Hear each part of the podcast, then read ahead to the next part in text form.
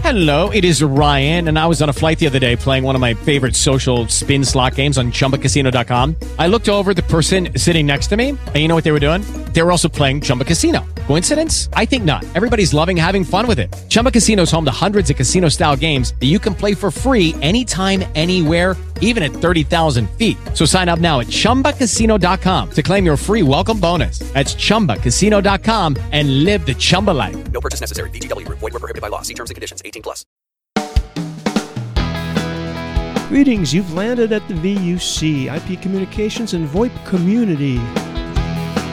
We would like to thank Simwood dot com for their support. Simwood can turn you as a developer into a telco. Our hosted P B X is from on sip dot com, and you can go to get on sip dot com for a U R L people can click to call you. We've been privileged over the last five years to be using the best conference bridge on the planet. Yes, I'm talking about Zip D X dot com, full-color, full-featured, full H D conference bridge. Our website, V U C dot M E on the web's, hosted by Bluehost dot com. And our worldwide local rate dial-ins are from Voxbone dot com.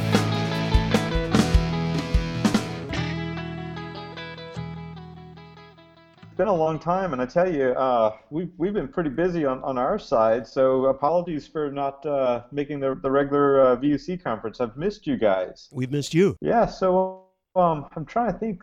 I think on that last episode, we probably talked about kind of the, the pivot uh, away from TwilioPhone uh, into what we were affectionately calling Skynet back in those days, Skynet dot I M. Um, right. right? Absolutely. Um, so, yeah, so um, so TwilioPhone, you know, we, we had looked at it uh, from from a business perspective. You know, I, I had uh, a couple of angel investors that we were talking, you know, I quit my job. Because I said this is this could be the next big thing, and uh, we started looking at business models and what, what could we do with TwilioPhone. And um, at that point in time, every every WebRTC service was free, and we we, we had some ideas maybe around enterprise uh, customer customer support and what have you that, that sounded kind of interesting, but.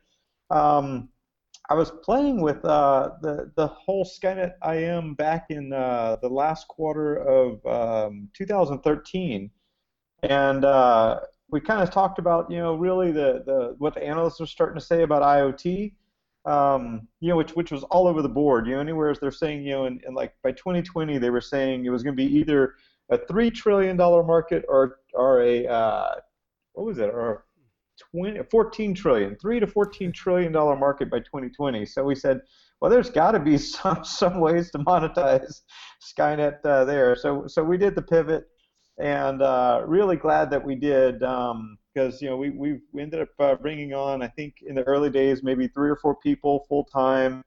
Uh, the the kind of the sad part of the story is is the money guys made us change the name. So, so they said no one will ever buy Skynet for their enterprise. No one will, no one will, will allow you to put Skynet into their company. So, uh, and I think that they there was some fear of being sued by. Although I, I thought that would have been the best part of the story. Um, so we we changed the name from Skynet dot I M uh, to uh, Octoblu. I see Tim's laughing back there. yeah. Uh, oh, yeah so we changed that. It to Octoblu. Is better than Snowden Networks. you know, I saw that uh, uh, Citizenfour last night. I'm telling you, I, I'm so glad that we've added encryption to the payloads and everything in, in, in Octoblu because uh, I think I think we need to get. Uh, th- there's a lot going on there that that make it reminds you about there, right? But you're not yet talking Snowden with a towel Network. Over your head, Chris. Remember, I no, saw I'm, that too. I'm it's a terrific out. movie.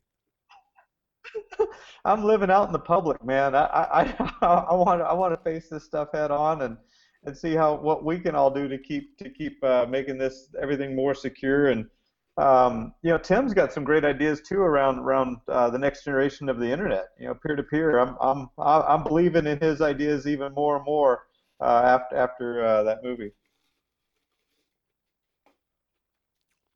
Hope I didn't there let was, any cats out of the bag, Tim. But I I, a, I love I love that. Story. I think that was a cue for you, Tim. But if you don't have anything to say, yeah, no, I'm, I'm. Uh, it, it's not a, it's not got to a point where I can like you know, do anything with it apart from like do PowerPoint slides. So there's really, it needs to, it needs to be a bit more real, and I don't have the time for that at the moment, sadly. I, I think the, the timing is getting more and more right uh, every day, so you need to keep keep thinking.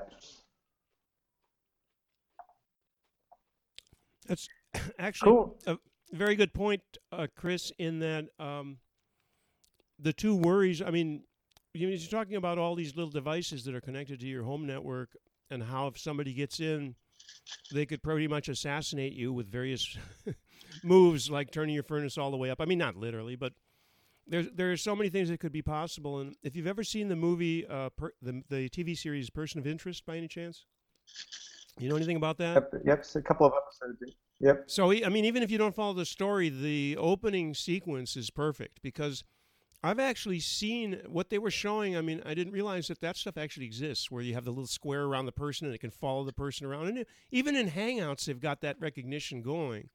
It doesn't work as well as it does on Person of Interest, but uh, all of the Bluetooth, the Bluetooth hijacks and stuff like that that they're doing. In fact, I always laughed at that and thought, yeah, well, this is kind of a, uh, it's an extension of, um, you know, current technology, but apparently it's actually not an extension. It's it's happening every day, so that's interesting. And if you have a well, bunch of stuff well, around your house, uh, it's scarier. I was I was going to say I think uh, it wasn't just like three months ago there was news about the Samsung T V was streaming all of your audio into the cloud. You know, they were trying to make it, you know, passive type type speech rec, you know, to do things locally. But uh, yeah, that was a, a great eavesdropping device. Well, if you if you go a little bit further to today's appliances that in, you have today in your house, like your television, your Wi-Fi, and all of these, they never got patched for two of the biggest Uh, bugs that were announced three months ago. So at the moment, you can have a virus running in there uh, doing Bitcoin or even worse things. Yeah, did did you see that um, one of the uh, one of the news reports this week was was they tracked down one uh, one of the major sources of spam on a, a particular botnet, and it and some some guy's fridge had been hacked and was. was one of the major sources of email spam. I, I just, you know, and, and, and you, it's exactly what you're saying. It's sitting there. It's nobody looks at whether its C P U usage is, you know, forty percent higher. Nobody notices it. It's, it's anything about it. It's not been patched since it was shipped a year ago, and and, and never will be, um, probably. And, no. and and it's running some some buggy. buggy version of the Linux kernel with some cruddy busy box, and it's probably got a, a free backdoor for maintenance anyway. I mean, you know, uh, and I think Chris is absolutely right. I mean, coming back to the topic, um, uh, Chris is absolutely right that the security thing is for Internet of Things is is essential. I mean, I don't want to be rude about them because they were they were lovely, and it's a great device, and it's only a toy and whatever. The the, the parrot drones, the security on them is is is um, hysterical. I mean, you know, literally, we were discussing this in the pub the other night, that it wouldn't be difficult to have to write a, a parrot drone which would go and fly and steal the others, make them flock yeah. after it, because yeah, there is literally there, no security. There's that. Uh, there's a Skyjack open source project that does exactly that. You could fly a parrot drone and uh, basically hijack the... Uh, the connection and have it follow your drone away from, from the operator. Uh, so, so what we launched at Ubuntu uh, in the beginning of of the year is exactly targeting what you guys are talking about. Uh, so we have a, a new IoT open source version that exactly uh, gets patched to this type of problem. So we hope that in the in the future your fridge and your Wi-Fi point and all the other things uh, don't have this type of problems anymore. Uh, didn't want to. Yeah. So, um, so that I mean that that coming full circle, I, I think that's important, uh, Martin, because I mean you know we, I, I can talk a little bit more too about the whole Octoblu stack because there's probably eighty percent of it's open source as well, and there's a lot of security. Security's baked into the architecture itself. However, kind of back to what what we were talking about earlier is that. Our mission is just to machine-to-machine instant messaging, connect everything to everything, and, and allow you to automate uh, these these types of flows to, to ease, to simplify your life. But the the manu- your, the manufacturer's um, devices are just that. I mean, you know, you're you're even though you're connecting them and you're you're you're moving secure messages back and forth, if there's a vulnerability in the device itself, there's nothing that your platform, our platform, anyone's platform is going to be able to uh, to solve, right? Well, yes. Well, if there's an app on there that is uh, that is bad, we try to contain it, and uh, the operating system uh, we can manage. Uh, but of course, uh, there's limits to uh, to everything. Uh, but that's wh- where we would transactionally upgrade things if there's bugs in it. So I'm I'm thinking things like uh, Belkin WeMos. You know, I mean, some of those, some of the way those operating systems are work or are on those things is. Is they're they're different for every single one of them. Their their security strategies are different. Their protocols supported are different. Uh, oftentimes, security is really the last, you know, an afterthought. You know how, how a lot of these home automation devices work. Yeah. So so uh, that's exactly where we have focused. Like like, and I don't want this to be a publicity thing, but like we open sourced Snappy Ubuntu Core. That can put mobile apps type of things with mobile app type of app stores onto anything, and can be, and those apps traditionally are written by bad programmers or hostile programmers. So we took that technology from our phone and now made it work into anything. So so so you are containing those apps so that even if they have problems, they cannot uh, harm the base system or other apps. Uh, and and the way you uh, make apps is, is easy. Um, so, but uh, it is a problem, and we're trying to fix it now. Uh, that doesn't fix all Internet of Things, unfortunately. But that part of the puzzle, I think, is getting closer to be resolved. That's cool. I mean, I think think we're we're in the point, and Chris is kind of leading the charge on this, and uh, amongst others, uh, we're at the point where.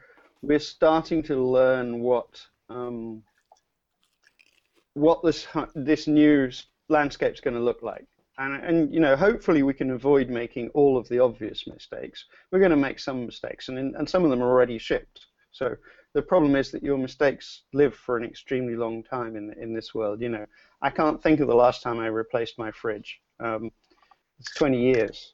So you know, it's not. I mean, it, at least my P Cs die within about five years, um, but the, the fridges are going to hang around, and I've upgraded the O S on them. You know, so so there's a set of, of problems that, around that that I think are, are really interesting. And I think the other thing that Chris and I have talked about um, a lot in the past, and maybe not enough recently, is about how it's not the same security paradigm. It's it's the you know we're not.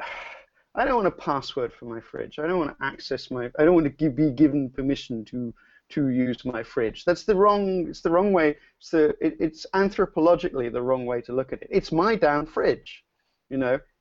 um, I paid for it. Once I paid for it, the transaction, and I I give it electricity. It's like it's mine at this point. Um, and so I think I think we need to those sorts of ideas. There's a whole lot of new stuff we need to do in this space, and just inheriting our mindset from other device spaces, particularly the desktop, I think is wrong. Um, I like the idea of taking stuff from the mobile because people are very possessive about their mobiles, so something that, that's heading in the right direction. But, you know, um, I, don't know if you, I don't know if any of you remember uh, Hermione Way, but she's, uh, she's working publicity for somebody who has a, a Wi-Fi connected bed. And, and it's just like you can't get more like more mine than my damn bed, you know. Um, so I, I I think we need to, you know, we really need to put a lot of thought into this. And I'm delighted that you know, particularly you two are are involved in this. And I see see Ola's on the uh, on the on, on the call but silent, or maybe he's just uh, sent a, a bot instead. Well, uh, Tim, I was going to add to that. So I mean, while home automation mobile is very personal, as you point out. Um, if you think about like how the enterprise workspace is uh, moving in IoT as well as industrial, uh, now you've got millions of these these types of sensors maybe on a construction project, and you, you potentially have um, uh, life life threats, you know, or, or safety safety concerns if any of these things go go awry, right? So You know, if someone's walking, you know, man against machine, and, and the sensors, you know, aren't aren't reporting correctly, I mean, you, you could have safety issues, you know, in, in, in a in a larger industrial situation too. You don't have to go industrial. If you just uh, connect an intelligent light uh, at home and there's a bug and somebody can uh, put it on ten thousand times a, a second, probably the light bulb can explode and uh, provoke a fire. Like uh, it's uh, it's not that far, and, and I think in two thousand fifteen or sixteen there will be a company that will be unfortunately known as the first that provoked that through IoT.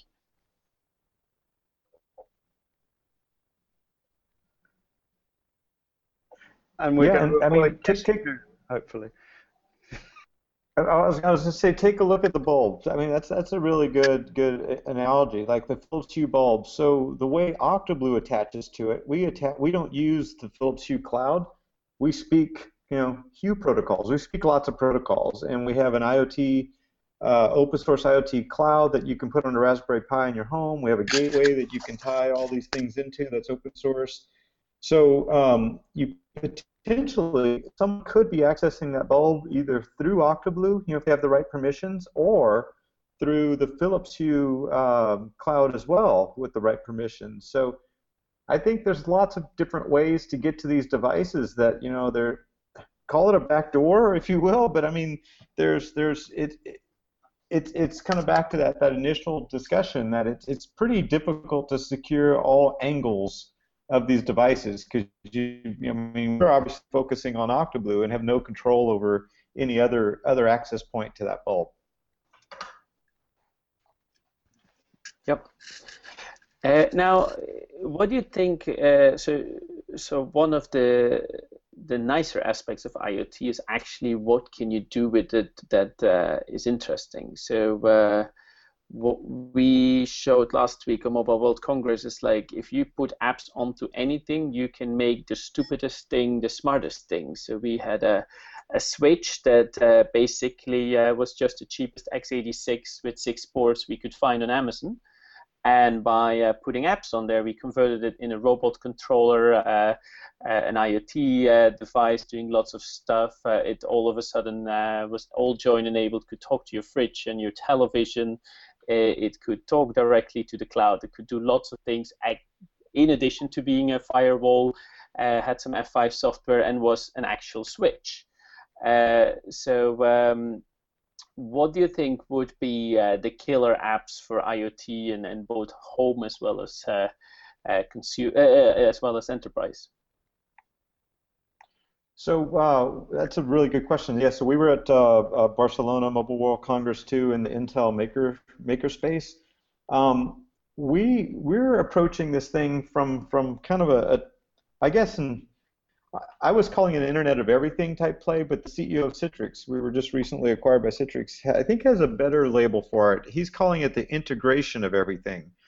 Um, and uh, what's interesting about that is we're connecting uh, smart things, wearables, people, and uh, A P Is. So you can kind of take an I F T approach into Octoblu as well, and you can connect um, systems. So so something happens on Salesforce. I mean, you know, maybe maybe it's an agent makes a sale. You know, maybe you could turn a little siren on over the cube that, that made the sale. Some applause on the overheads, and maybe text the the manager, let let uh, him or her know that, you know, um, Cube thirty-nine just just closed, uh, you know, a thousand dollar sale or something. So, or just even even without IoT, I think there's interesting um, uh, uh, use cases that people are using Octoblu for, just connecting systems. So we have this this designer, and maybe I could share my screen in a little while and kind of show it. But we have this designer where you can orchestrate all of these various systems and things and wearables like all together, sensor streaming that do different things, like, you know, if your heart rate. Maybe if your heart rate and your glucose and your whatever healthcare monitoring things happen at the same time, you know, we're feeding all that data to Splunk. You know, maybe Splunk could be doing some analysis looking for, you know, maybe your heart rate by alone may not be worth uh, getting your doctor involved, but if you start attaching all these other other sensors, you know, maybe that combination of metrics is a concern. So then maybe it can fire up a go-to meeting and bring, you know, your two or three doctors that are that are working on those specific parts of your your, your system uh, together to, to have a consultation with you or something. Uh, I think it's getting interesting just connecting either just systems or things in systems or sensors streaming in uh, and doing more more big data analytics. And by no means have we we um, given enough focus on the machine learning side. That's kind of the the, the, the next thing that I, I'm really interested in seeing, the predictability or the prediction. You know, how do you, how do we make our lives easier?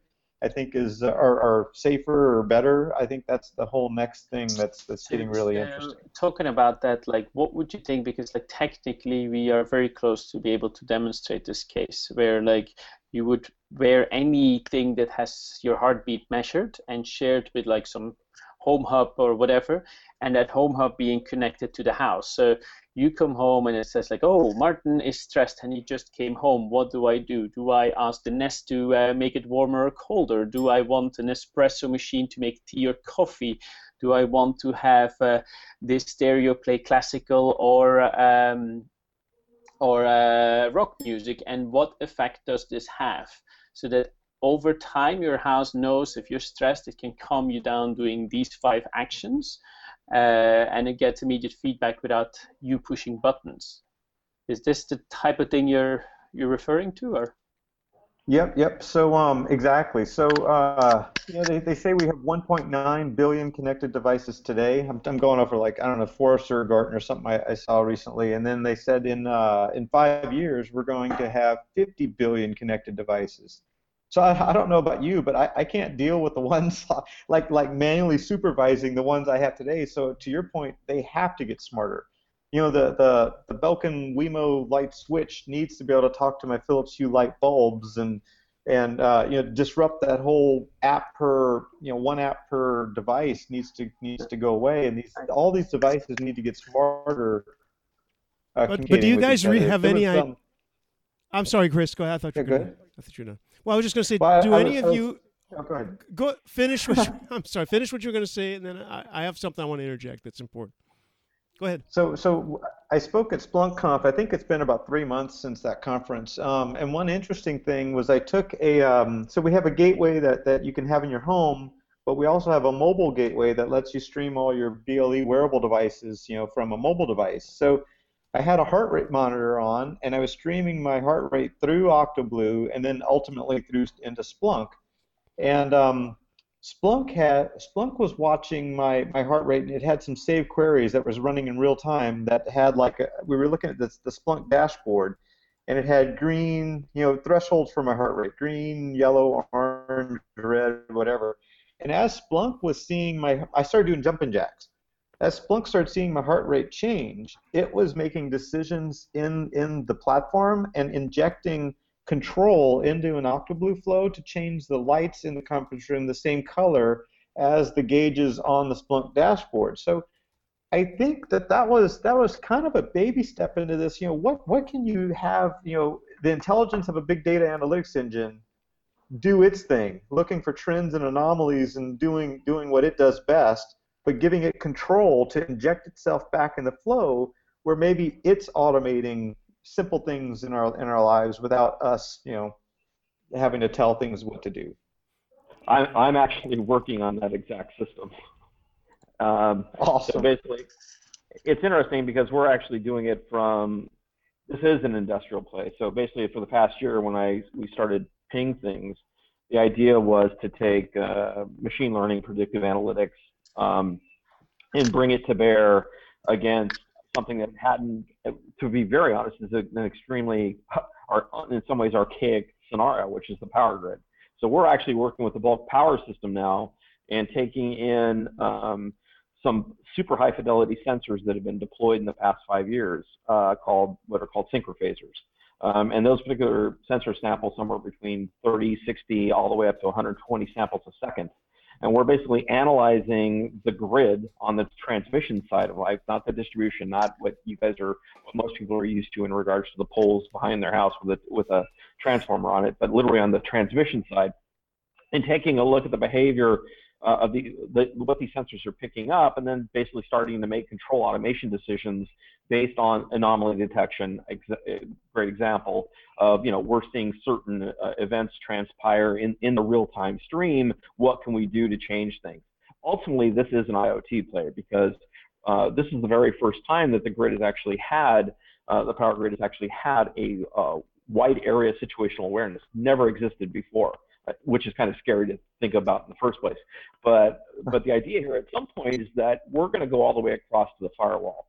I mean, right now, the, the smartest thing that on the grid, or the one that's been recently deployed beyond the synchrofacers, were smart meters. So smart meter saturation in North America is fairly high in certain areas, almost one hundred percent in California at this point.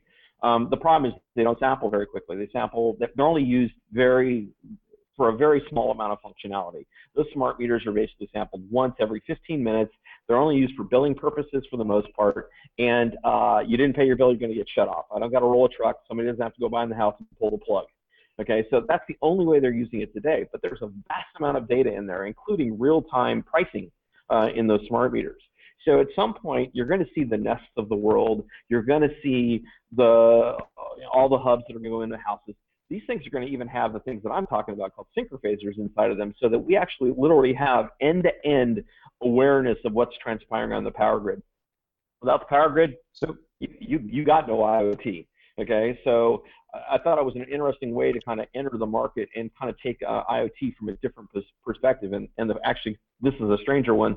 The first use case we're actually working on is basically identifying, and this again with machine learning, predictive analytics, is basically identifying uh, geomagnetic disruption and its potential impact against the grid. So we're actually taking data directly out of satellites around the solar observatories, um, including U S G S magnetometers, and basically looking for these signals of anomalies in the power system uh, before they completely destroy transformers. So anyways, that's uh, a completely different look at it, but... Uh, no, I, I, th I, I think that's absolutely the, the right sort of um, place where, when the, when the question was, where's the, um, you know, what's the killer app, what's the, where's the money? And I think it's in, it is in that sort of thing. It's in the ability to, to do mass peak shaving, um, to do...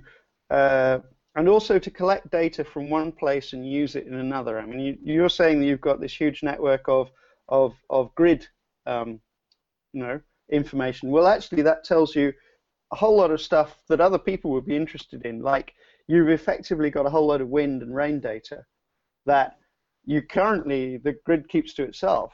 But um, you know, I'm sure there are farmers and water management companies who would be delighted to be able to know that it's raining now one hundred miles upstream, and I can start working my dams now, you know, because I know what's coming. Um, or a farmer, hey, I'm not going to irrigate this field today because I know there's a rain cloud coming in in an hour and a half's time, and I pick that out from the grid.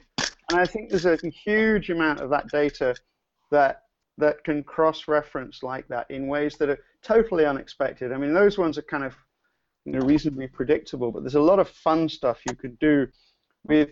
I, I talked to uh, a telco, who won't I won't name, but they have a huge amount of rain fade data about their microwave links, and you know, again, the farmers would love to have this, but it's there's no convenient way of publishing it. But you know, you st stick it all on Octoblu or, or some other network and make it available and charge some nominal fee for it, because it you know it doesn't cost you anything. You're going to collect it anyway. Um, and, and that's, I think that's really interesting, and there's real money in those kinds of savings. So right, I, I just shared my uh, I just shared my screen. Um, this is kind of like what we were talking about earlier, where you can take um, we've got a, this designer where you can you can go through any any A P I you know that we support, you know, and whether, like to Tim's point, uh, is is definitely one of them. Stock market's another one, you know. Um, And all of these these devices, so I could I could say, let's check the weather, you know, every every second or every hour or every day, and decide whether or not to turn my uh, you know, the sprinklers on or something, you know, in in the yards, you know, to, to conserve money. Or maybe a smart city example, you know, maybe it's looking for traffic conditions, you know, before it it you know changes things with you know uh, rerouting of of traffic or lights, et cetera. But you literally just just drag and drop, create these things. So this this particular flow is uh, looking for um, here, let's let's make this a little bit more relevant. We'll we'll look for tweets about the V U C. And uh, ooh, that's interesting. I hope you have a sentiment analysis there.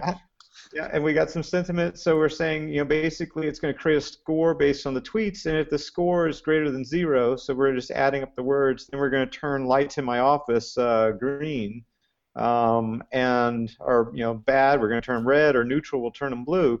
But this is cool. So if you take, um, as you're building out this um, this flow, we basically create this compute engine, this JavaScript representation of, of oh hang on here. This JavaScript representation here of which nodes connect to which nodes and the conditionals and evaluation, and when we deploy that to uh, we hit this this uh, deploy button here, that spins up a Docker instance. Gosh, that was like two seconds. That, that spun up a secure Docker instance uh, in Amazon, and um, uh, loaded that compute engine. So now mm-hmm. this is running twenty-four hours a day. Uh, seven days a week, and, and now we're we're able to, to watch tweets, or I'm able to turn my lights, you know, different colors based on what people are saying about the V U C. I, I, Extremely I, useful. Yeah, I I think, I, think uh, I would like to speak to you offline, because I also have some nice things uh, to that could uh, make this picture even better. So. Oh, you've you've got yeah, I'm all ears. You but uh, let's look. Here's a good reference, like Tesla. Um, we had, uh, so watch watch this, so we had, uh, let me create a new flow. Our C E O has a Tesla, and he insisted that we add the Tesla uh, uh, A P I to this. So if we come down and we say, okay, let's add, I think I have one here, let's see. Yeah, here, so let's add a Tesla node. Let's check its uh, battery levels. It gets current temperature. Where's the battery? It gets state of charge. Uh, we can say we can add this. So here's all of our node operators. So we can say, okay, add this interval thing. So we'll say, uh, or maybe schedule rather than every hour. Let's say, let's say, let's check the battery. And he he wrote this flow himself, which I was pretty impressed. Like you could say, uh, this is cron. So I I can't remember the the format here, but maybe it's like every night it's you know, midnight or something, however this works. You could you could say, call the Tesla A I, uh, add a conditional, say if the battery level is, you know, less than fifty percent, uh, send me a uh, text message to remind me to uh, turn, to plug it in. Yeah, I got a better one, Chris.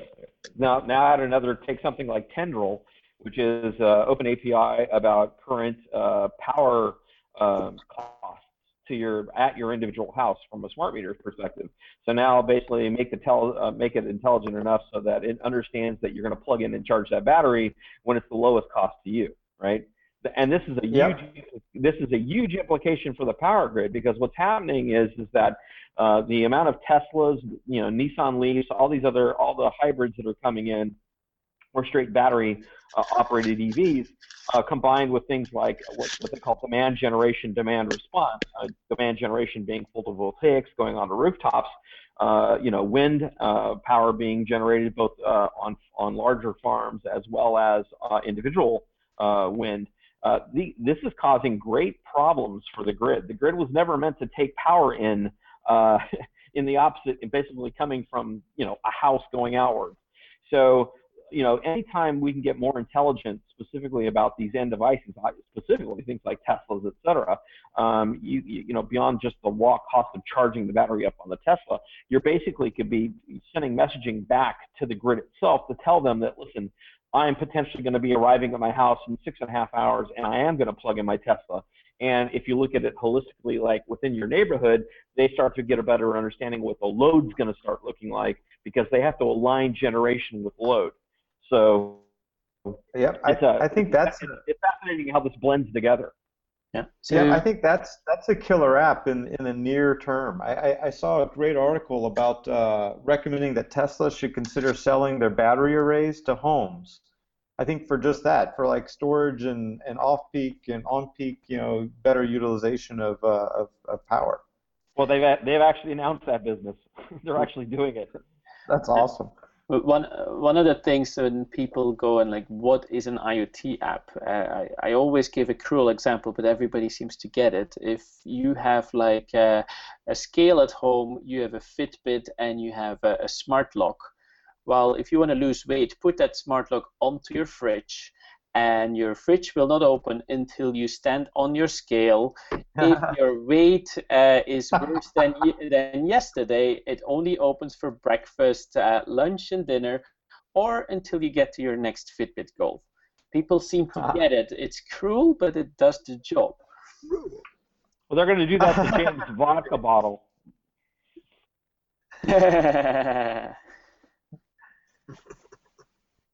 So we, we were having fun at uh, in Barcelona. We took uh, the Myo and connected it to uh, drones. I think I was calling this the killer drone demo. Um, uh, and, but you were able to fly fly a parody R drone with your Myo without without any programming. Uh, so I mean, I, th- I think really it's, it's a matter of just loading up this this uh, you know the, this this experience of Octoblu with as many different um, devices and A P Is as you can, and then let let everyone else have the creative ideas how to best and, and uh, this, solve problems. This is where I think I can give you millions of uh, different classes of devices uh, because uh, we are able to put apps on almost anything that can uh, have an ARM V seven, V eight, or or Intel processor. Um, oh, that's awesome. So I think we should talk together because I think this is a killer combination. It sounds awesome to me. So the funny thing is, this reminds me very much of where where this actually where this community started um, with Asterisk. Asterisk being the the you know Swiss Army knife, plug anything to anything um, uh, device. You know, you could take a, a, a bunch of analog faxes and plug them into a P R I and plug a grand stream and you know, all this stuff, and then you'd put, put a bit of code in Asterisk and it would make them interoperate, and you could put a, a doorbell and whatever else into it. So I think think what Chris is doing, and, and to an extent some some of the rest of the you know the IoT crowd are, are doing, is to, is recreating that sort of plug and play thing that Asterisk did, only for all the rest of the things in our phone in our houses that aren't phones. And that leads me to a question which actually Neil Stratford prompted me to ask about where do we think voice fits into this? Like, we haven't talked about any of these things being voice controlled. Is that something that anybody actually wants? Do they want to shout at their fridge or or or not? I, I'm I'm actually really ambivalent about this. So so look look at this uh, this flow I have here. Um, this this has a voice component in it. Um, we, we built this in I think about thirty minutes, um, but but uh, someone at Citrix was wondering, could we make this, the the conference room a little bit more intelligent than it is? So Citrix has the same problem that everyone else does. Ten minutes before a meeting starts, you're fumbling with with the phone number to dial, you're fumbling with getting the video up on the display, and et cetera. So what we did was we put a, an iBeacon in a conference room.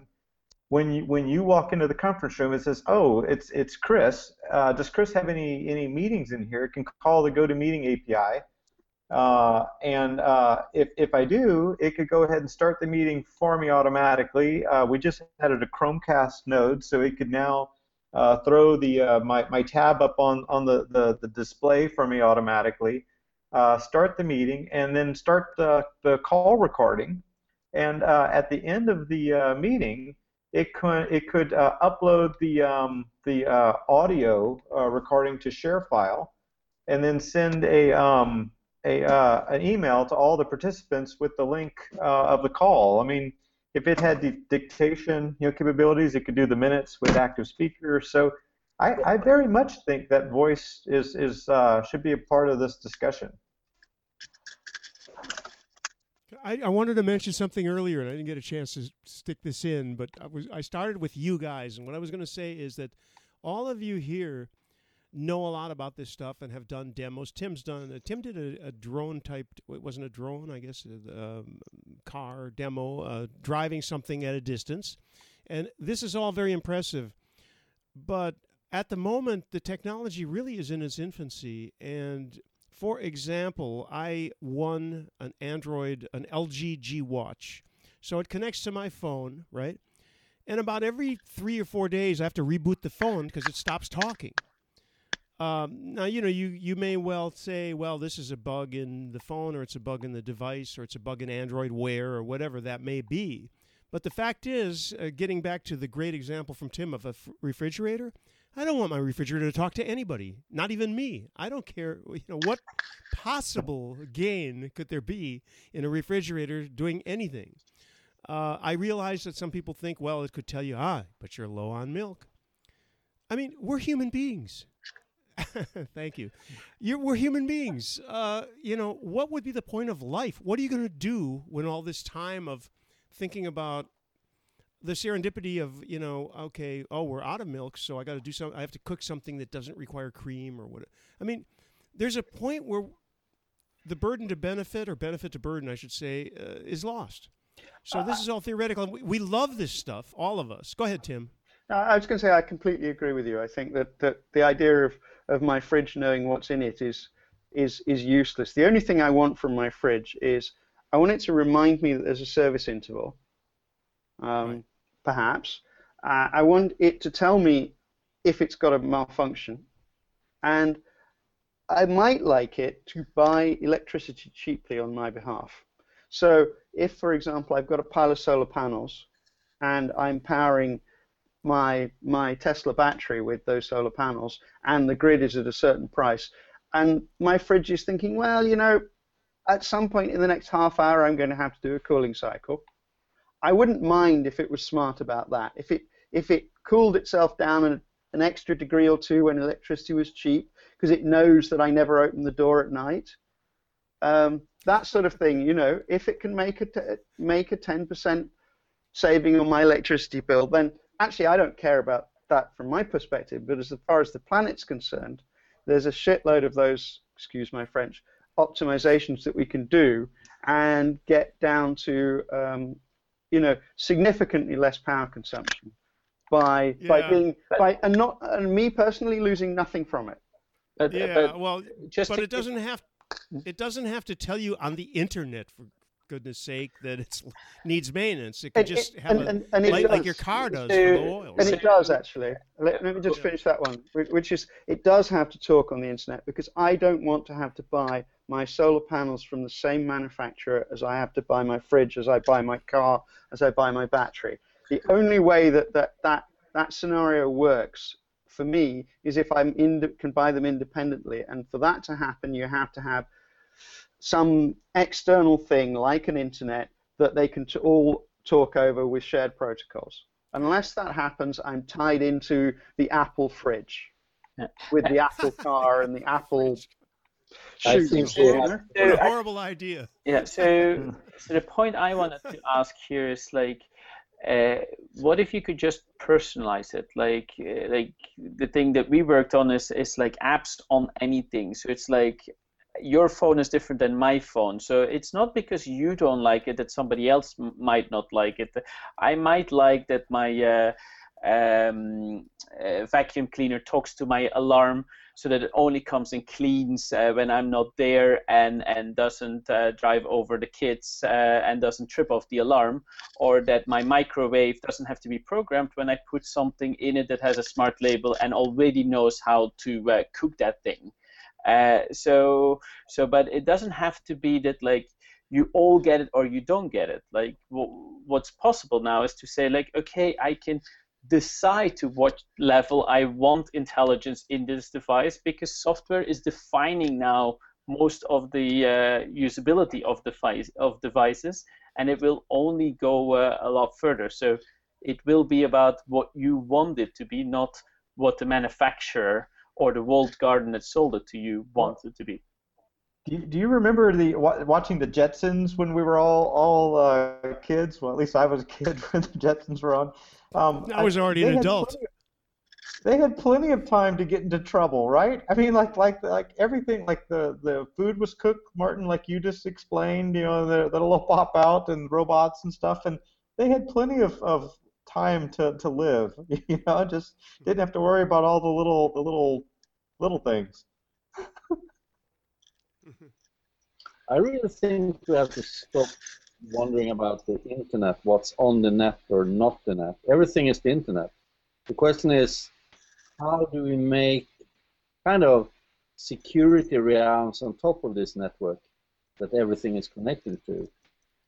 But so not on the net or on the net. Everything will be the internet. And the internet will reach your house and reach you over many different networks at the same time. So we have to rethink the design here. There's not a home that has one connection to the net, and there's an inside and outside. Stop that. It's all the internet. So I, I need to rethink I think, I think, network design here. Well, I think the way the way we approach this with Octoblu, um, the the actual IoT open source IoT platform that that Octoblu runs on is called Meshblu.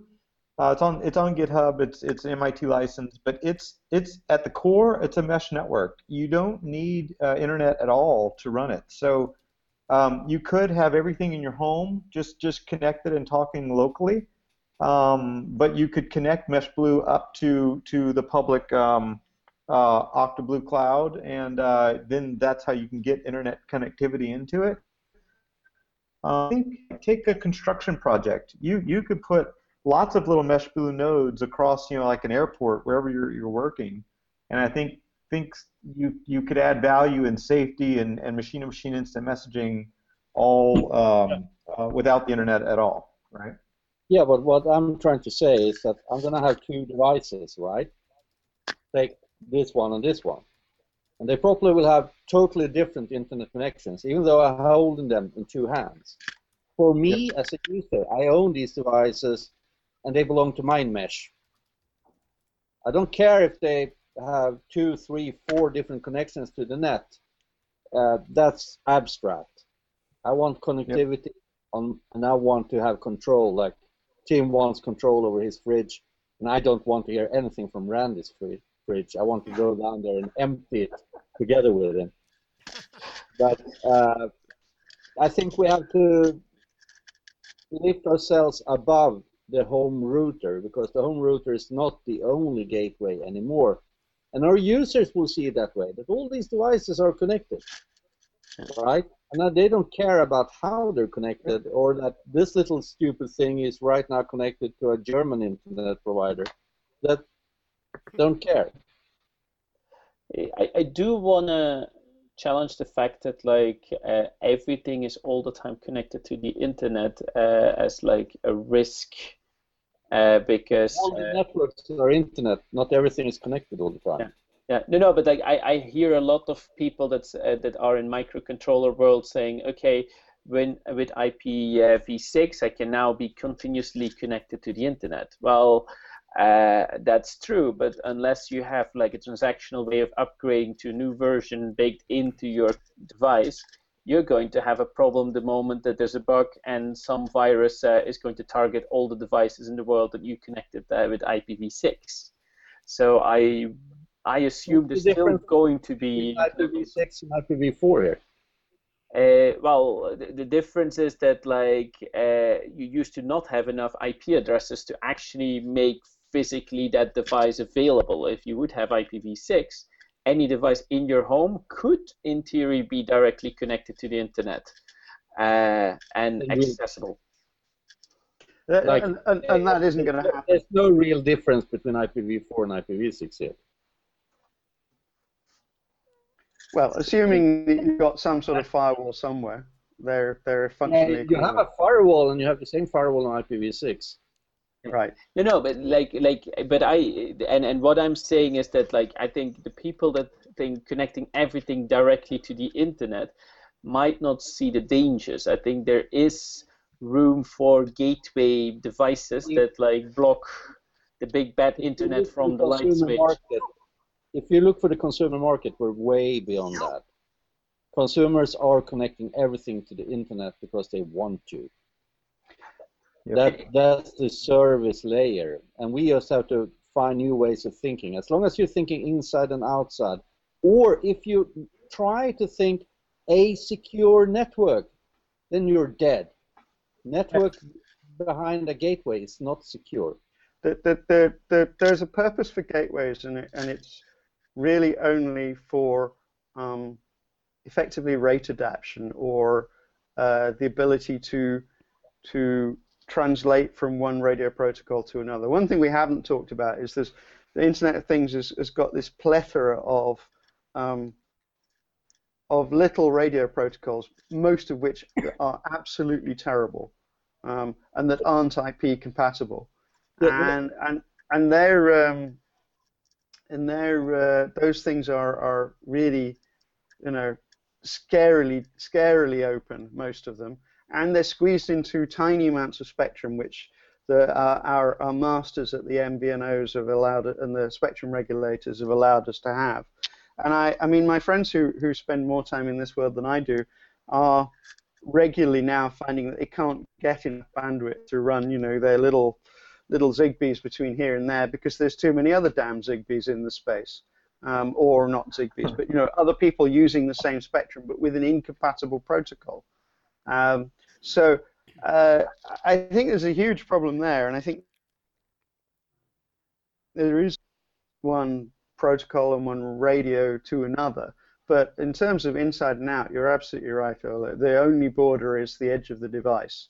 Yep. Um, you know, if it's it once you've got into the device, you have to protect. That is the border to protect. It's the case it comes in, um, and and anything else is illusory at best. Yeah, I mean, we have to figure out how to build user-controlled and user-understood managed react of that, connecting their devices in a trustworthy way. Because if we're not doing that, the shit is gonna hit the fan, and we're gonna end up in tabloid. Yeah, we have to move. We have to move well away from packet level uh, security. Uh, any kind, any kind of network transport, anything in that, that realm is something that's got to change. Because bottom line, and well away, yeah, yeah, and well away from P I systems. Yeah, to, to, to everybody's point. I mean, fact of the matter is, uh, what isn't connected or what isn't going to be, even air gap. Okay, your air gap security is a joke now. I mean, because You, you find all these other entry points through U S B thumb drives, you, you name it. I mean, it's, obviously that doesn't even work. Um, I kind of the, the next realm is really, I mean, we talk about context in a lot of different ways, but, you know, at some point from a device level perspective, and I don't care if that device is a gateway, a firewall, or, you know, a, a, you know, a Bluetooth uh, light bulb in your house, well, there's got to be some level of intelligence from a behavioral standpoint that it knows that th this is generally how I communicate, this is generally how I act, and anything outside of this is not normal, okay? And and something has to happen. I've got to flag, I've got to disconnect, I've got to do something to stop this from propagating. Um, and th th that's kind of the next realm when it comes to the security standpoint, and that's really the whole deep learning systems that are being developed, a lot of these stack, stack neural networks, and the idea that at some point you're going to be able to push this stuff down to device level. The, the intelligence at the edge, not at some centralized point vis-a-vis a firewall, a virus detection system, whatever, but literally each and every device's ability to understand what's right, what's wrong, what's completely accurate at any given point in, in interaction with it. And that, that was... I'm, how... I'm, I'm Oh, go ahead. I was just going to say I've been playing with some very small experiments in, with those ideas with with this YoPet thing. I don't know if anybody kind of still remember this, but the the, the how do you talk to your parrot? How do you give them a, a, a video camera that, that is safe and secure, that they can't answer, they can't reject calls, they can't log in, da da da.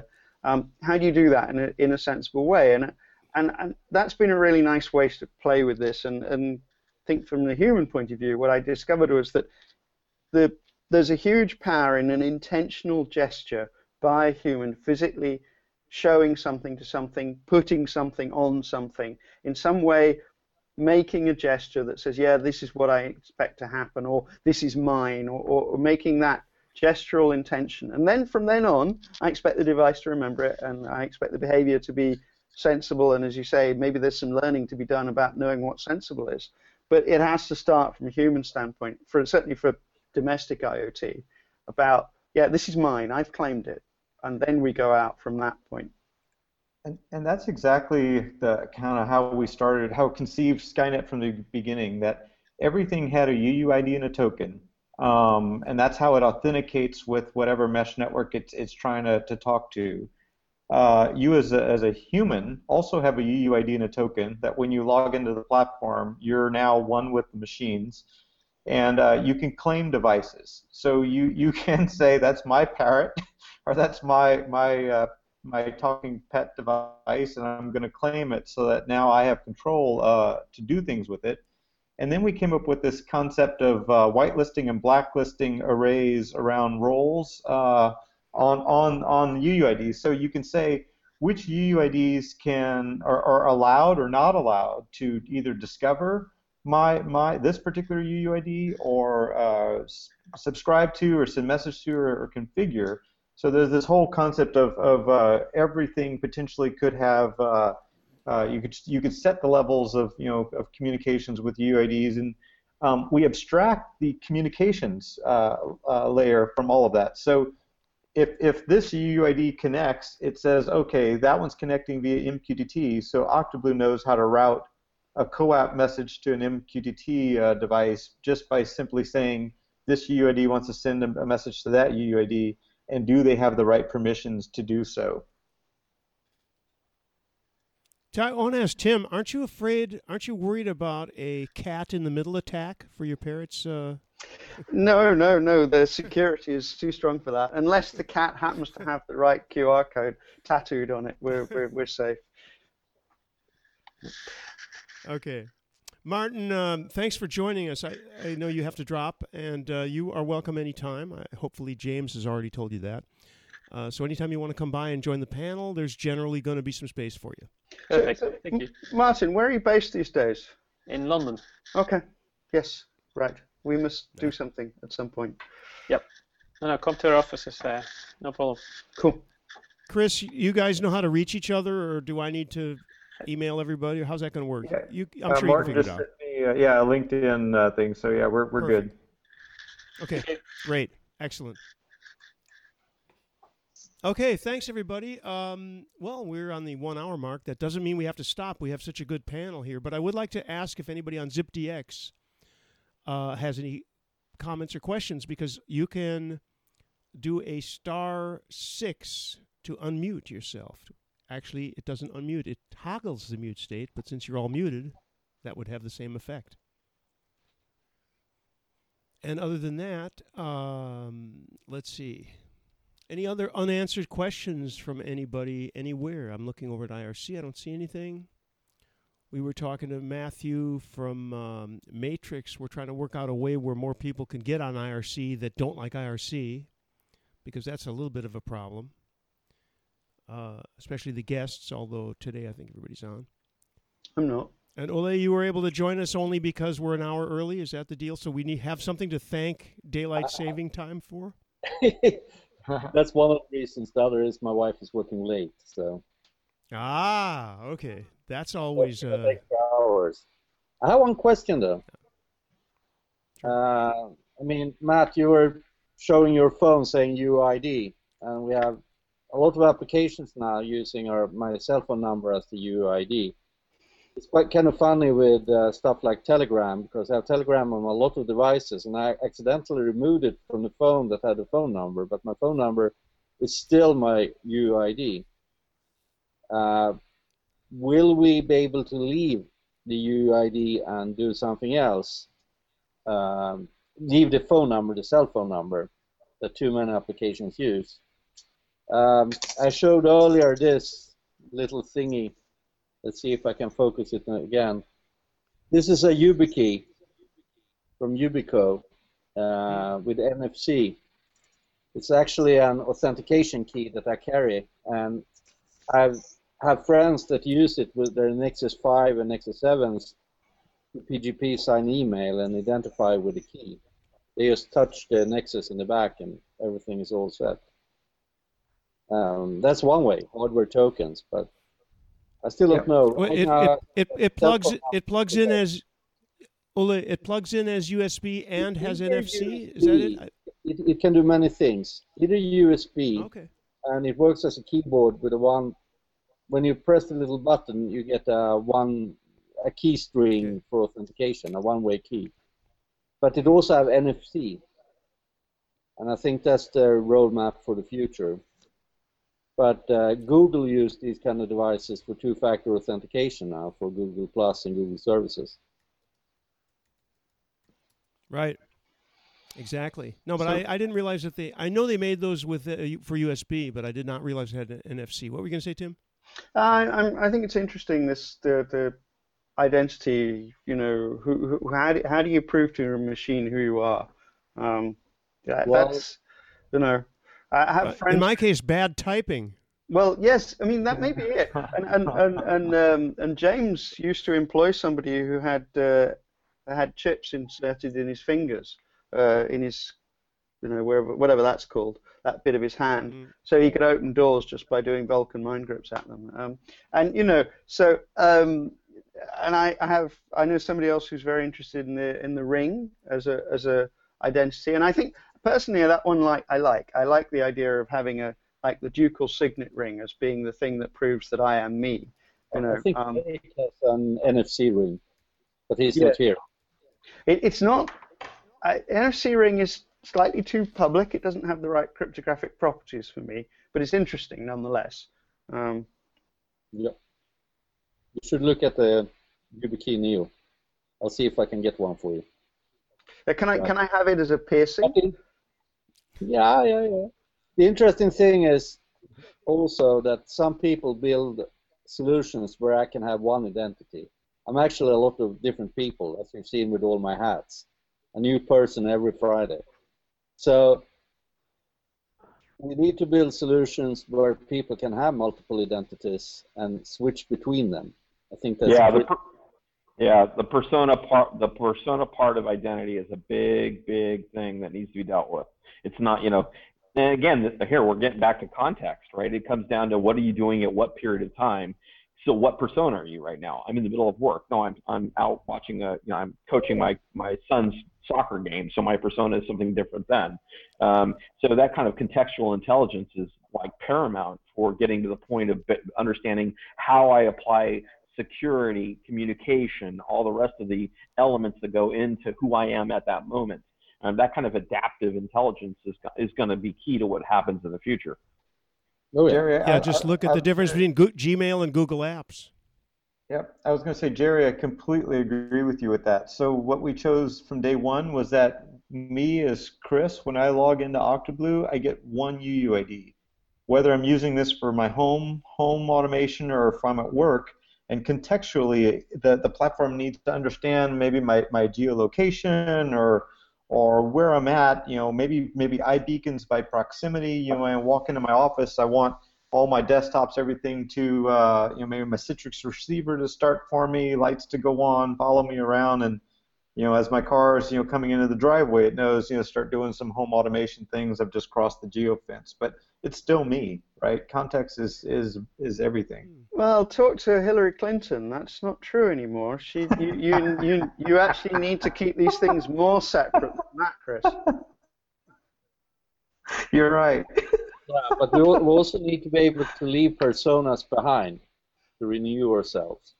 When we change roles or we just want to get rid of some part of the digital history. Well, or, or, or I mean, even if we, I want to be in control not only of my fridge, uh, but also my personas. And I think that's yeah. it's, it's not even that simple, unfortunately, because if you're running a company, you want to be able to give a role to somebody. So yeah. the the yeah, the person who's currently operating this machine is in that role. But when you fire them and you take somebody else in, on in that role, you don't necessarily want that to be a completely fresh, fresh slate. It's a, it's a. Yeah, I, yeah. I, I mean, I, really quite complicated all this. Yep. Well, we, we handle this video uh, through whitelists. So my our belief is that you own your U U I D as a human in this world of machines and systems. And when you come on to a company or change roles in a company or leave a company, your whitelists or blacklists get changed on what you can or cannot access any longer. But it's still you. Your home automation should still work the same. Hmm. We should. I, I I keep meaning, Chris, to, to spend some time talking to you, and it just doesn't happen because we're both busy in time zones and stuff. But we really should do this somewhere because I think there's a lot of yep. a lot of common ground we should be we should be covering.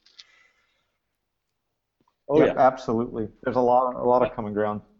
But the, we have to find simple solutions, because re-signing stuff, people have been disappearing into that technology. I worked a bit with electronic signatures before I started working with Asterisk, and the killer question was an insurance company with life insurance saying, well, we want electronic documents, electronic signatures, but they have to last one hundred twenty-five years.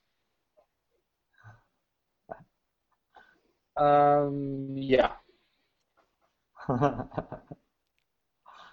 So, um, well, I mean, I, I, I stressed that we have to find solutions that are interoperable, interoperable, but still solutions that people can understand, normal users that wants to connect their things. Yeah, I, I definitely agree. I mean, Tim is on to something with his parrot. Go look at that.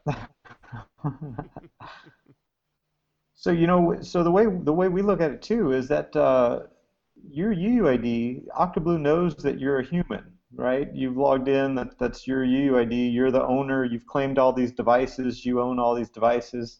um, so so. Uh, I forgot what I was going to say about you. Oh, so so when a machine wants to send you a message, it says, oh, well, Chris doesn't speak M Q T T or C O A P. He speaks either email or text or push notifications or whatever whatever uh, facets I have coming in. So I, I think it's an interesting way to, to let you directly communicate with devices and devices directly connect with you and or systems. You know, I think I think the day of traditional old I T, where all they do is have programmers connecting A P Is together, can can I mean we're trying to solve that with with the, the drag and drop designer too. So um, yeah, I love Me- these message, sides.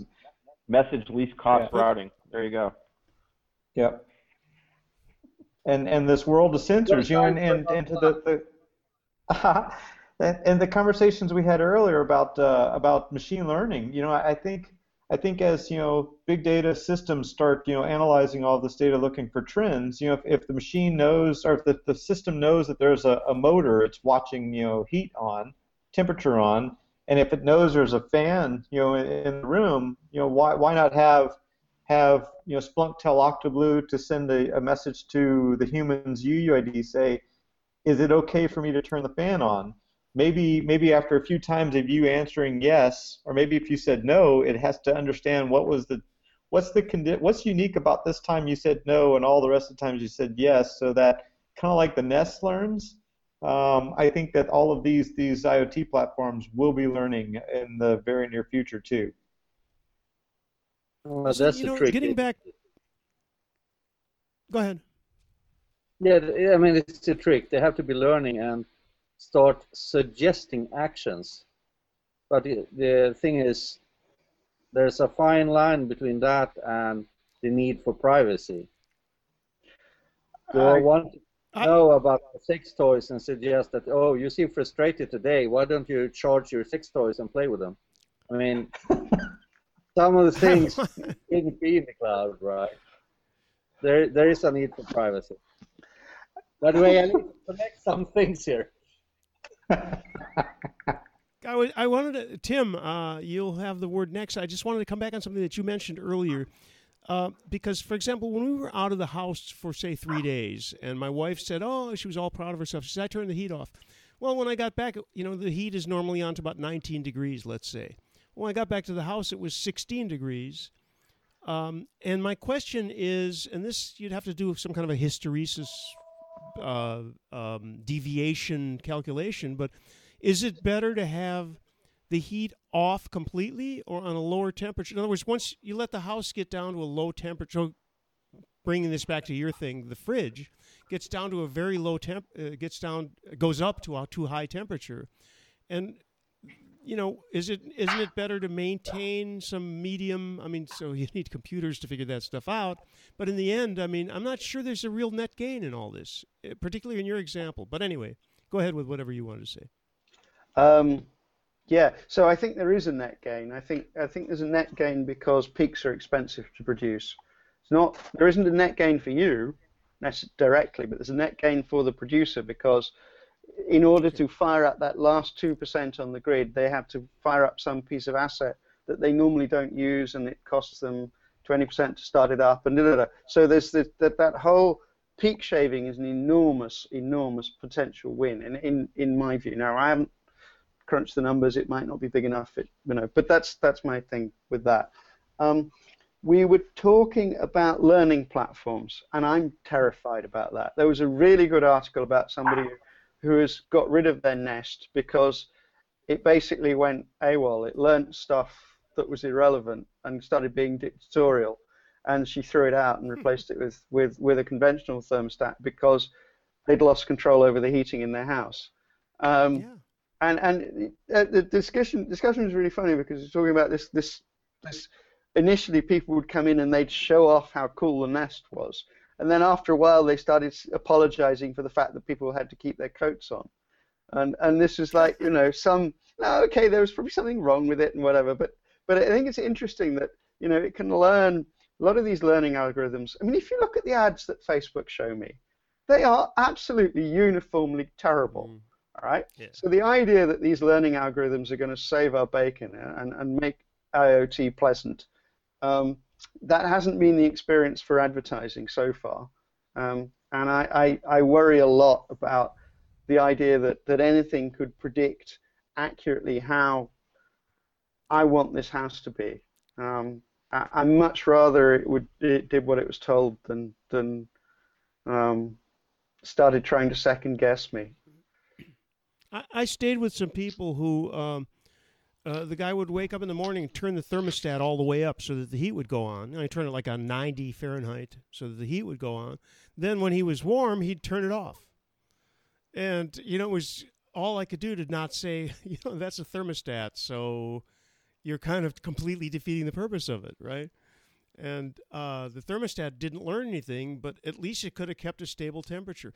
Uh, these days, of course, everybody's, I mean, we have a thermostat that allows you to program night and day, and I think that's probably pretty universal.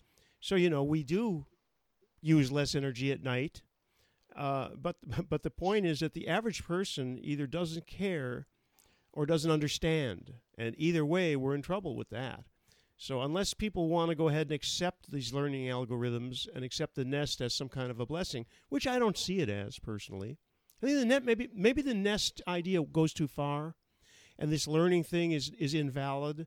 Uh, the the energy saving and the money saving thing, certainly the ecological implications, that's fantastic.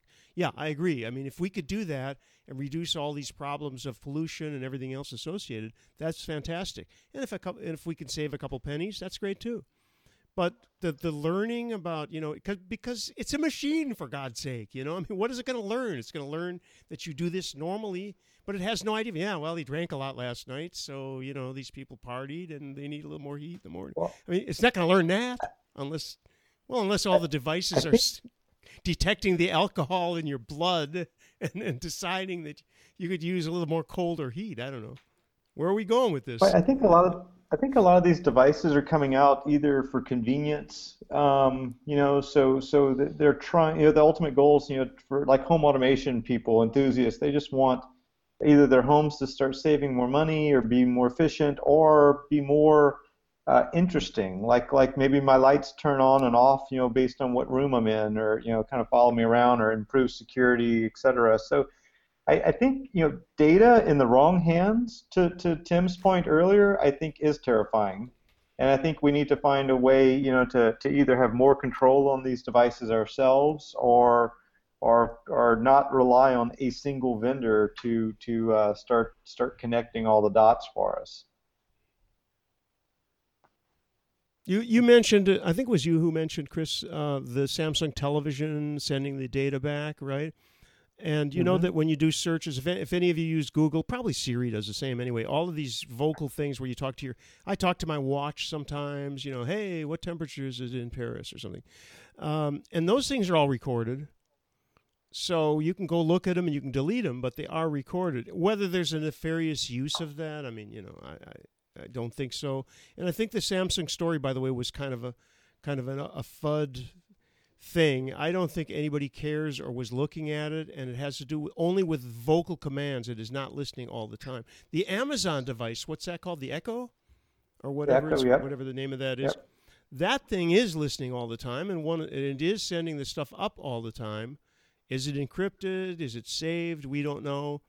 Um, that thing hears everything that goes on in your house. My understanding is that Echo, because we were playing with one the other day, it, it listens for its name Alexa, right? So I think it's a passive, uh, I, I could be wrong, but I think it's a passive uh, speech reco device, kind of like your Google Watch, where you say, okay, Google, and then that wakes it up, and then what you say afterwards streams up. Okay, Google, what is the temperature in Paris? No. It just said, it just said something. It didn't get it, in fact. Never mind. Anyway, yeah, that's the, uh, but those are all recorded, apparently, and you can go look at them. I, I haven't yet, but uh, I probably should. And, of yeah. course, you got the yeah. false triggers, too. So the Alexa yeah, so we, Alexa we, might hear you. You might say anorexia, and it says it starts recording. You know, I don't know. Yep. So we, we attached uh, an Amazon Echo to Octoblu, and we were having some fun with it, where you can say, Uh, you know, Alexa, uh, turn my lights on. You know, and it would it would know uh, what to do. But we're adding the Wit A I to the platform next week, so I think that'll get uh, really interesting. You know, doing some semantics around speech recognition for whatever you want to do, whether it be, you know, as you're driving your car, you know, having having uh, interesting conversations. Could be like in uh, a warehouse, you know, where you've got your hands occupied on, on various, you know, productions or driving trains or whatever, being able to have have uh, another input angle. Tim looks like he has something to say. Yeah, no, I'm just really glad you've changed the name from Skynet now that you're adding A I to it. Well, you know what's funny is that all the code still says Skynet. When you hear that, the team still thinks they're building Skynet. So. Skynet. Oh my God. Right. Only the name has all right, changed. So here's. You always need a killer app, so I'm going to let you in on one. I give this idea away. The killer app is the connected vibrator. What else do I have to say? Oh, so um, um, Hermione is also publicizing that. She has a yeah. That's that's a vibraze. I mean, vibraze. The scale that tweets is of no interest. The connected vibrator, on the other hand, could be a big thing. Uh, I, yeah, no, there is one. Um, I'm not surprised. This talk of uh, learning devices and uh, Samsung T Vs reminds me of a story I read in an Australian newspaper some years ago, years ago about a TiVo that started believing its owner was gay. Do you remember that one? No. The, the, the guy had recorded a couple of episodes of Will and Grace, and so the TiVo started to think, uh, excuse me, started to think he was uh, homosexual and started recording all sorts of other programs for him. And in an attempt to convince the TiVo that he was not, he reco- recorded a couple of war movies, and then it started recording neo-Nazi material for him. It's a true story. That's awesome. uh, yeah, but, but, so but, should... but Facebook's like that ahead, anyway. Dude. I mean, I get Facebook ads for, you know, um, gay Swedish dads, because I have Swedish friends and gay friends, and you know I'm a dad, so obviously I want to join the gay, join the gay Swedish dad club. You know, clearly. I'm really sorry for letting your address out. yeah. Yeah, just a friend. Okay, that explains it. Yeah, but they paid well. They paid well. I, I, I... Sounds like we have. Uh, oh, that's Michael on uh, ZipDX, I think. I, I, yeah, I, I dropped into an obtuse context in conversation. yeah, there. Really. I think you got into just the right place. Yeah, one thing we, we've got to consider is what happens when all the, all these things go wrong, because undoubtedly if they're machine-based, they're going to go wrong. So we've always got to think about what damage can you do when it goes horribly wrong. And, and a good example of what happens when it goes horribly wrong was Evan McGee's dangerous demo at Astricon, if you, you remember that, David. Um, and what he did is he built a, a bot that listened through a Bluetooth uh, light bulb to the conversation in the room. And the idea was that if you started to get a bit fruity and say the wrong words, it would start flashing the light at you to remind you to be a good boy and to freshen your language. But it didn't quite work that way, and so poor old Evan ended up um, swearing and beating up this light uh, in front of an audience, which then did precisely nothing. And it's and it's on uh, the the video of that is up on on YouTube, I think, on the Astricon on, on the asterisk uh, yeah Astricon channel. It but probably, absolutely brilliant. Probably is. Of course, there are other Astricon chats that include bad language without any light bulbs as well. Yeah, but for, for Evan to do it, because he's normally the most mild-mannered, pol- polite gentleman going, uh, wearing his bow tie, uh, um, was uh, was particularly interesting. Anyway, so that, my point is we've got to consider what damage you can do when it all goes horribly wrong. Well, here's something that could go horribly wrong or horribly right when we're looking at well, that's her, uh, that's Hermione. The famous... yeah, there it is. That's our, that's our friend Hermione. She's a bad kid. So let, let me see. How many should? How many of these should we order? They're only ninety-nine dollars. They're, would you like the pink or the purple? Let's go for the purple. I like purple better. Complete shipping information below. And you link it with uh, Bluetooth Low Energy. Come on, read out the testimonials. Why low energy, though? Why low energy? That to me, that does, yeah, that kind of defeats the whole. I'm beginning to regret having done this. I, I, I'm, it's amazing. I, I sent you lot of power, a really, really pretty um, uh, U R L of a grid, of, of like the geekiest thing ever, and you all ignore it. And now, now I mentioned vibrators, and you're off like a shot. Yeah, it's just like I know it's Friday afternoon, but honestly, I'm, I'm disappointed in you all. So go and, as an antidote, go and look at this uh, grid thing. Uh, Where did you put the oh, grid, gridwatch. Yeah, yeah. Go look at that. Oh, it's absolutely it's long, gorgeous. Yeah. No, no, just gridwatch.templar. Okay, I, I, I can put it on because it's a long U R L to read. Yeah, but what uh, what is it showing? That, it's absolutely gorgeous. You, yeah, I can't describe it properly. Oh, it, you know, it is. Here it is. Here it is. Present to everyone. Here it is. All, All right, this is your U K national grid status. So that is the current U- state of the U K national grid at this instant. So we're we're we're importing how much power from the French? Um, yes, about a, a lot actually. It's nearly off scale. Um, and and so I, I love this page. I think it's great. They have ge- I have a German yeah, one and a yeah. French one. It's knee deep in geopolitics. Um, Interesting. Yeah. Yeah. And it does actually change. Where do you see the French? Where do you see the French import? I don't. So there's. there's um, let me see. There's a top right. On, on the right-hand Nuclear. side, in the smaller dials, there's French I C T. Oh wow! Well, Dutch too is off the scale. In fact, Dutch is pinned. Yeah, yeah. So is. So but that's, is hydro. that's only that's quite small. The French one is two is two gigawatt, um, and that's. That, that so that we get as much energy from the French as we do from wind power, and uh, the Dutch Incredible. one is a gigawatt, and that's rammed up against the end point.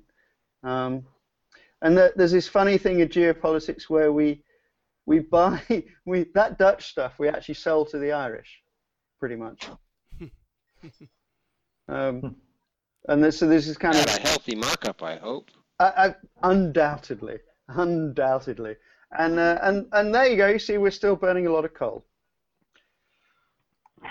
Thank goodness for that. Well, yes, but I'm just. I think it's. I think it's a be- thing of beauty. And then there's a French one and a German one as well somewhere. But I love the. F- I don't know how he's got away with the there Smiths Instrument label, Limited label on that. That can't. That's got to be copyright. But anyway. I'm trying to get these little small ones. Here we go. Okay, this is a little bit more visible. So, yeah, Dutch I C T. And C C G T must be what? Uh, gas, gas turbine. Yes. Uh, so, the, but there's two sorts of gas. There's one um, which is very quick. Oh, no, where is it? There's one, oh, yes, that O C G T. That's the, that's the, oh, God, we've got the, the, the Queen's speech is over. Everyone's turned the kettle on. Uh, the one on the top right, the one on the top right is um, uh, very expensive to run. Zero right now. Yeah, it's it's zero because there is no national emergency. It's um, only when okay. So that, it's a fascinating little geeky thing, almost as interesting as as as Hermione's vibrators. Not quite, but very interesting nonetheless. Very interesting. But the, the the vibrators, I didn't take the time to read. So the connection is what we what? know what the endpoint. We know what the endpoint does. What is there, a controller or something? Yeah, yeah. It's uh, it's it's. Um, you do this at a distance, in other words, yes, or it's for distant relationships. So you, uh... well, I had an idea for I had an idea for I had an idea for gaming that I cannot reveal uh, in public, but when we're in the mature audiences, maybe I can tell you about it. Let's get this back to... Well, only because I don't want it stolen, of course. Okay. No, not really. Okay, well, I guess we can maybe close. Um, anybody on ZipDX have anything to say? Star six to uh, toggle your mute state. Anybody else on the Hangout? If there's any conclusion... Oh, Michael's with us again. On, on the Hangout. Hey, Michael. Hello. Did, did I miss a bit where... Uh, where, Chris, you, you described what the status of Octoblu Blue is. Is it open source or is it commercial now? Because I kind of missed that bit. Yeah, yeah. I, I didn't uh, didn't quite finish uh, the story, but um, it's probably eighty percent of Octoblu is open source. Uh, it's it's uh, mostly M I T licensed, uh, so you can build commercial applications on top of it. Um, it, it's a mesh network, um, private, public, hybrid clouds. You can run it on a Raspberry Pi all the way up to a horizontally scaled uh, cloud uh, platform. We've got gateways, microcontroller operating systems. The part that's closed is the, the web app itself, much like the GitHub kind of model where all the infrastructure is open, but then GitHub dot com is closed. That's kind of how Octoblu is. Um, What we we think we're we're landing on two two models uh, for for um, uh, monetization. One is licensing. So if if uh, TruePhone would like to run their own uh, Octoblu IoT cloud, you could private label it or run it in your own data centers. Um, the other one is is around uh, the idea of a compute engine. So uh, you know, much like a uh, much like Heroku has dynos and and you know uh, Amazon you know has has uh, machines you can spin up. Um, we what you deploy in the, the Docker containers that we run for you twenty-four seven uh, is is essentially a compute engine, and uh, we'll probably charge for different size compute engines by the hour. Um, but right now it's all free. There's over fifteen hundred users on the platform today in a private beta, and uh, building a lot of really cool things. And they they range from home automation people to uh, enterprise. Um, Uh, automation, as well as uh, we've got a few doing industrial, like uh, power power control stations and uh, construction, et cetera. So a lot of interesting things, and it's all it's all free until we actually figure out uh, what what the price points and monetization actually is going to end up. Well, we can't ask any more than that, can we? So everybody sign up and get building things now before the uh, before the uh, commercial police come swooping in. Yeah. yeah, and I'm sure we'll grandfather you know pretty much everyone on the platform with all your flows, what you're doing. So yeah, now's the time to to get in there and play. Yeah, as if we didn't have a gazillion other things to do as well at the moment. But thanks yeah, for that. Yeah. Adding another thing on my list of things to do. Chris, Chris, uh, where are you, where are you going to be next? You you doing any presentations or anything you'd like to announce? Any dates you can give us, or places, um, or times, or? We're going to have uh, some folks in uh, South by Southwest uh, next week. They're going to be Intel's uh, uh, flying him in to do some some party things at a pub, I think, or something. A lot of lights uh, connected to Octoblu.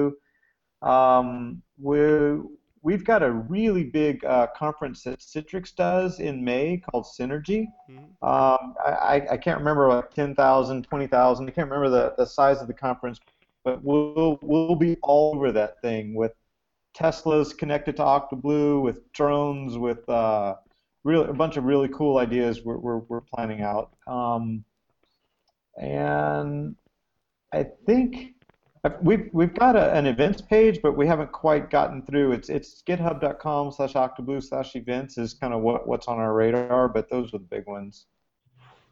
Okay. So yeah, this event that you just mentioned, uh, the Citrix one, sounds sounds a little like that science fiction novel Daemon or Demon. I don't know if you're familiar with that.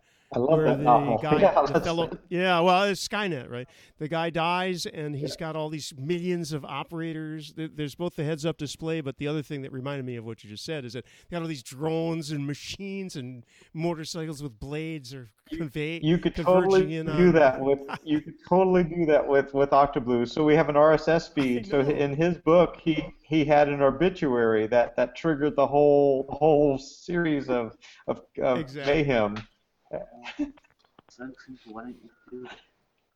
Yeah, we're almost there. Okay, anybody else have any final comments before we before I launch the uh, thank yous and so on for the sponsors? Uh, going once, going twice, going three times. Hey, Ole, great to see you and great to see everybody. Uh, particularly you, Chris. You need to come back a little bit more often if you can. We love to have you each yeah. time. Thank, thank you so much, Randy. Oh. It was so. Oh, I love that photo. It was so great to see everybody. It is. Let you. me put that back up for everybody. Let's go out on that. It's Chris Matthieu with V U C five thirty-two. Hey, that was the bleeding edge of the I P communications and VoIP community. We're at V U C dot M E on the web. Thanks to Simwood dot com, who can turn you as a developer into a telco. Our hosted P B X is provided by On Sip dot com. The site at V U C dot M E is on Bluehost dot com. We use Zip D X dot com for our wideband, full-featured conference bridge. And our local rate dial-ins are from Voxbone dot com.